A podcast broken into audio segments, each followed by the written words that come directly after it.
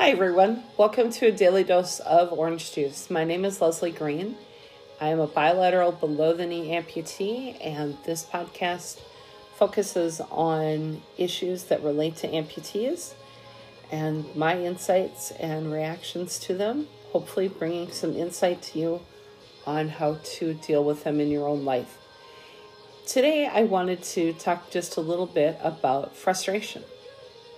And as a bilateral below the knee amputee, I've had many of things that I've had to learn how to overcome or do differently, and there have been plenty of times when I've been flat out frustrated. So I thought I would share with you some tips and some approaches that I use in my life to help solve times when I feel frustrated or perhaps limited.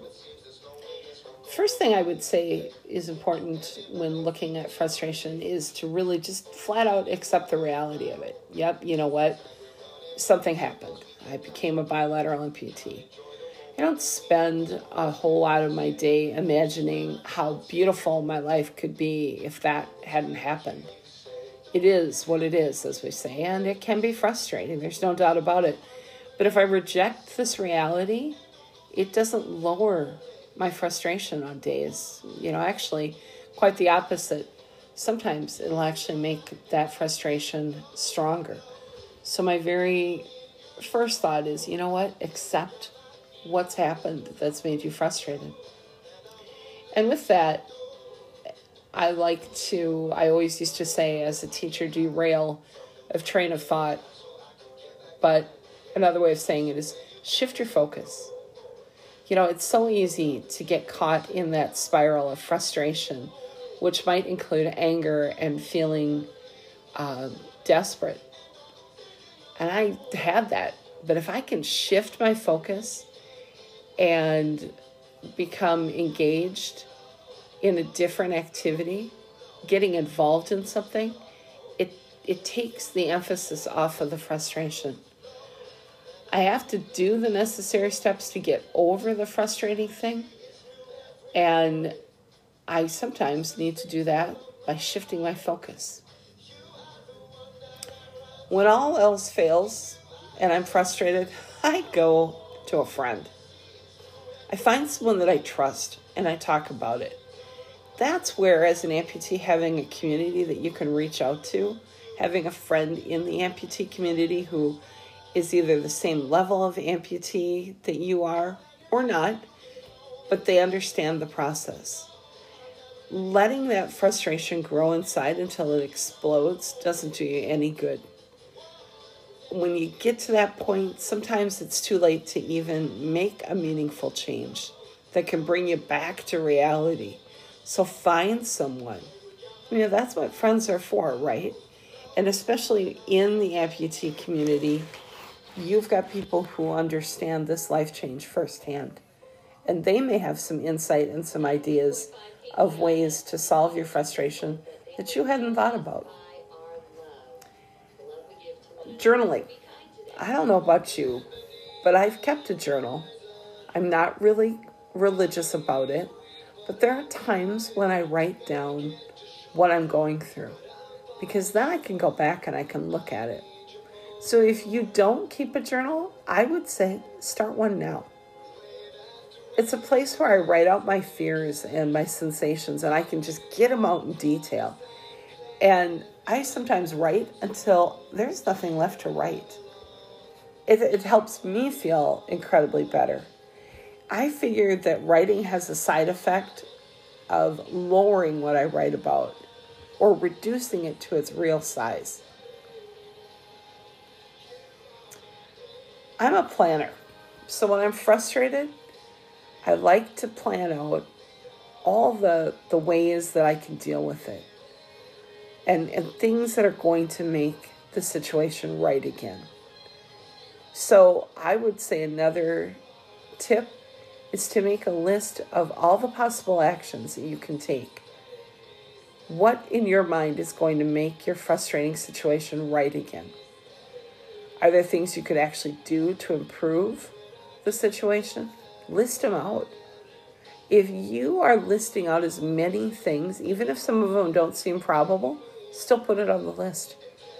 It gives you something to go back to to help frame your referencing in. If you're an amputee and you're frustrated because you're an amputee, and perhaps there was a situation that you are blaming yourself for. I know I've talked to a lot of amputees who have lost their limbs to things they thought, oh, if I'd only done this or if I'd only done that, I wouldn't be an amputee. Okay, you know what? You've got to get to a point in your life that you stop blaming yourself, especially if that's what's making you frustrated. Maybe you did do something, and that's why you're in the situation you're in.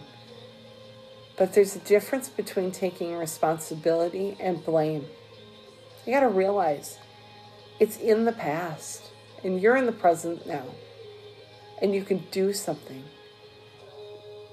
You know, let's say you're an amputee who lost your legs due to a health factor that you might have been able to control better or change completely. A lot of times I tell amputees who identify themselves and their limb loss to a health factor, I say, you know what? Those prosthetic legs are only built to carry so much weight. Put that blame weight in the past down. Avoid blaming yourself. It doesn't help you move forward. In fact, instead of blaming yourself and focusing on the past, try to view this frustrating situation from the future, right? If you try to look at it from the future, a year from now, will your frustration be as big as it is right now? In a month? In a week? You have to try and see it in a larger context for me, a lot of times that weakens the strength of the frustration. For example, amputees who are starting out walking and can't imagine themselves walking better than they are or not using a device. If they're comparing themselves to people they see right now and they're just at the beginning stages, I try to stop them and say, Stop and think. This is a process. Where will you be if you can view your frustrations that way, it does change how big they truly feel. Along with this is the why. Another thing to do in your journal would be to try and find the root cause of that frustration by asking yourself why questions. Why am I feeling? Why am I doing? Why am I thinking? If you can get enough of those things out, you may find an answer clicking on the inside that helps change your whole perspective.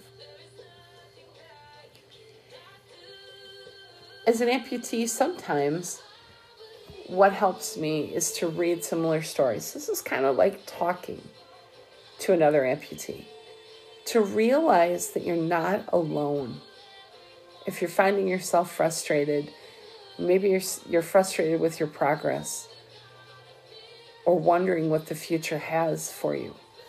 Being careful with comparison, as I've said before, but reading similar stories to yours helps you realize that you're not alone. And sometimes the biggest part of frustration is it's isolating even if you find it difficult to talk to other people, you can always read by yourself. Go to the internet, Google whatever it is that's frustrating you, and it's likely you're going to discover somebody else who has been there too.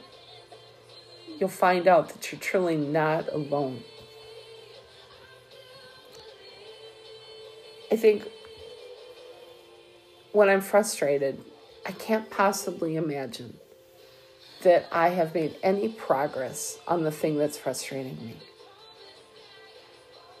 But if I take a look to assess my progress, I've got to really realize that every second in my life, something's changing. As an amputee, you have got to look for the small steps that you're doing and assess yourself according to those small steps forward. Here's where talking to other amputees or journaling comes in handy. If you think about this, the first item on this self assessment list may be I'm starting to assess my progress. And this in itself is a huge step forward. If you're journaling, the more you are journaling, the bigger progress you're actually going to see in yourself. Hi, everybody. Welcome to a daily dose of orange juice. My name is Leslie Green, and I'm the host of this podcast. I am a bilateral below the knee amputee, and the purpose of this podcast is to educate about topics that amputees frequently face at different stages of the journey. Tonight, I want to talk to you a little bit about motivation and the differences between I can and I do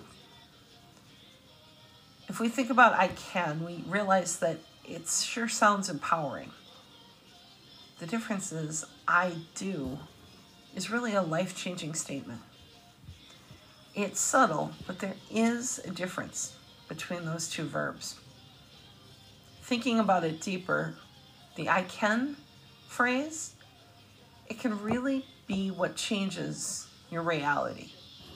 It'll make you believe that you're able to do something but you got to hold on because it's important to realize just making that statement won't cause something to happen. It won't do it for you just by saying it.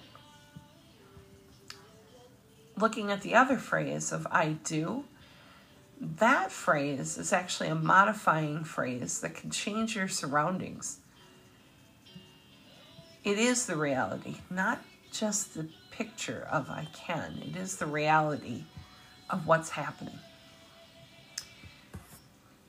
If we look at again the phrase, the I can phrase, when it comes to motivation, it can become a trap. And I know you're probably thinking, well, wait a second, don't you want me to think about the things that I can do as an amputee? I do, but I also want you to keep a perspective that's healthy. When we start out as an amputee, we think about all the things we want to do. I want to walk. And then we realize, well, I can walk. But we can't leave it there because the trap of I can is empowering but not modifying. When you talk about I can statements, it's just talking about the potential of what you're going to be able to do. But maybe they're even a little bit less than potential they're that trap because we want to we want to say it. I can. I can do my exercises. I can walk. I can stand. I can whatever stage you're at as an amputee. But then a lot of times we lose that motivation and we want somebody else to do it for us or understand why we're not doing it. Having powerful thoughts and using powerful verbs is important as you're making your way through stages as an amputee, but it's not enough. It can kind of give a kickstart, it can motivate you, but it won't actually do the work. It won't make it happen until you move it into the I do level. And what do I mean by the I do level? I think of that as kind of the thrilling level of something. It's the I am putting on my liners. I am standing up. I am taking a step forward. Can you see the difference? It's not about the fact that you can do all those things, but the fact that you're actually doing them. This is the this is the part where I see some amputees struggle. They say, "Well, I want to be able to do this." And they can't they can't quite see themselves at the doing level. If you're going from the I can to the I do, oh, man, how many are the times that I've gotten stuck at the I can level? How about you?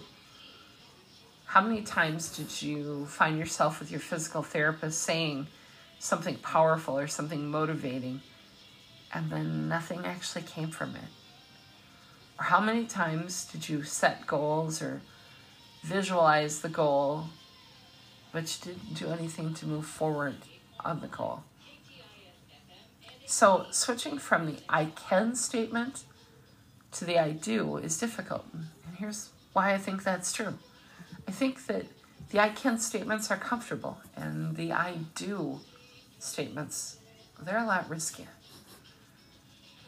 I can statements keep you in a comfort zone. It doesn't move you in any direction. I can statements without follow up are going to leave you stuck. I do statements get you out of that comfort zone. They push you to break the limits and actually do something. And there is always the risk of failing if you do something. But if you don't, you won't change. As an amputee, there are tons of times when we sit and look at our I can list. And I cans are nice. But we get a little grumpy when it comes down to the I do's. When I'm just talking in the abstract, the I cans, things are perfect. I see my goals. I imagine myself walking down the sidewalk. I see myself driving my car.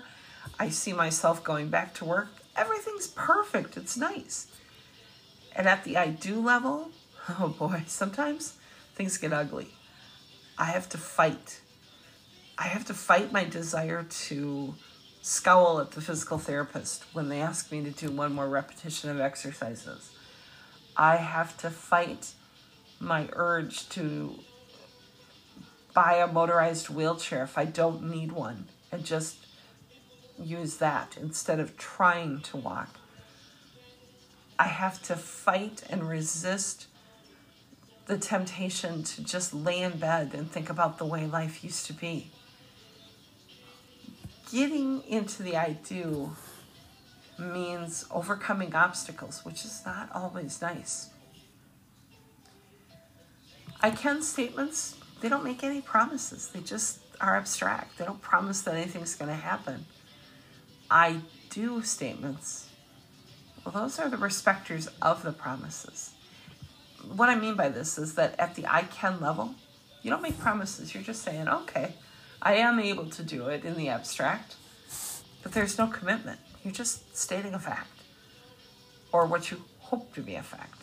But at the I do level, you have to make a commitment and respect it. And that means keeping your promise to do one more round of the exercises each day, to in between commercial breaks, use that incentive spirometer, to use the exercise bands, to make things happen, to really stand up for what you've said.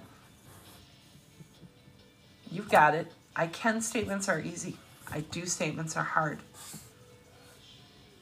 Because there's no real commitment with an I can statement, you got room to just be a big dreamer. I can be whatever I want. Sure seems spectacular because you're just saying it. But once you start putting action behind it and keeping your promises, the dreams must become reality. It's not always spectacular and it requires constant, sometimes really difficult work. And we think about that as an amputee, but I promise you, there does come a point where that work pays off and you forget the arduous level of effort that it took to make those dreams a reality. I can the statements are a thought, and I do statements, well, they're the action behind it.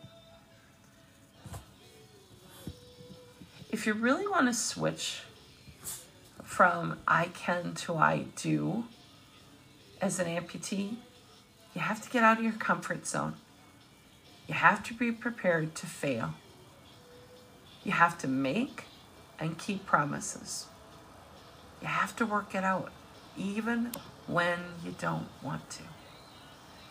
Thinking that you can do stuff is important, it's the beginning phase. But it's making it happen that's a completely different process.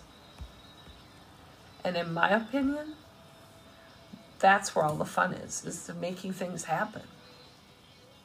thinking big is good, but doing big is even better.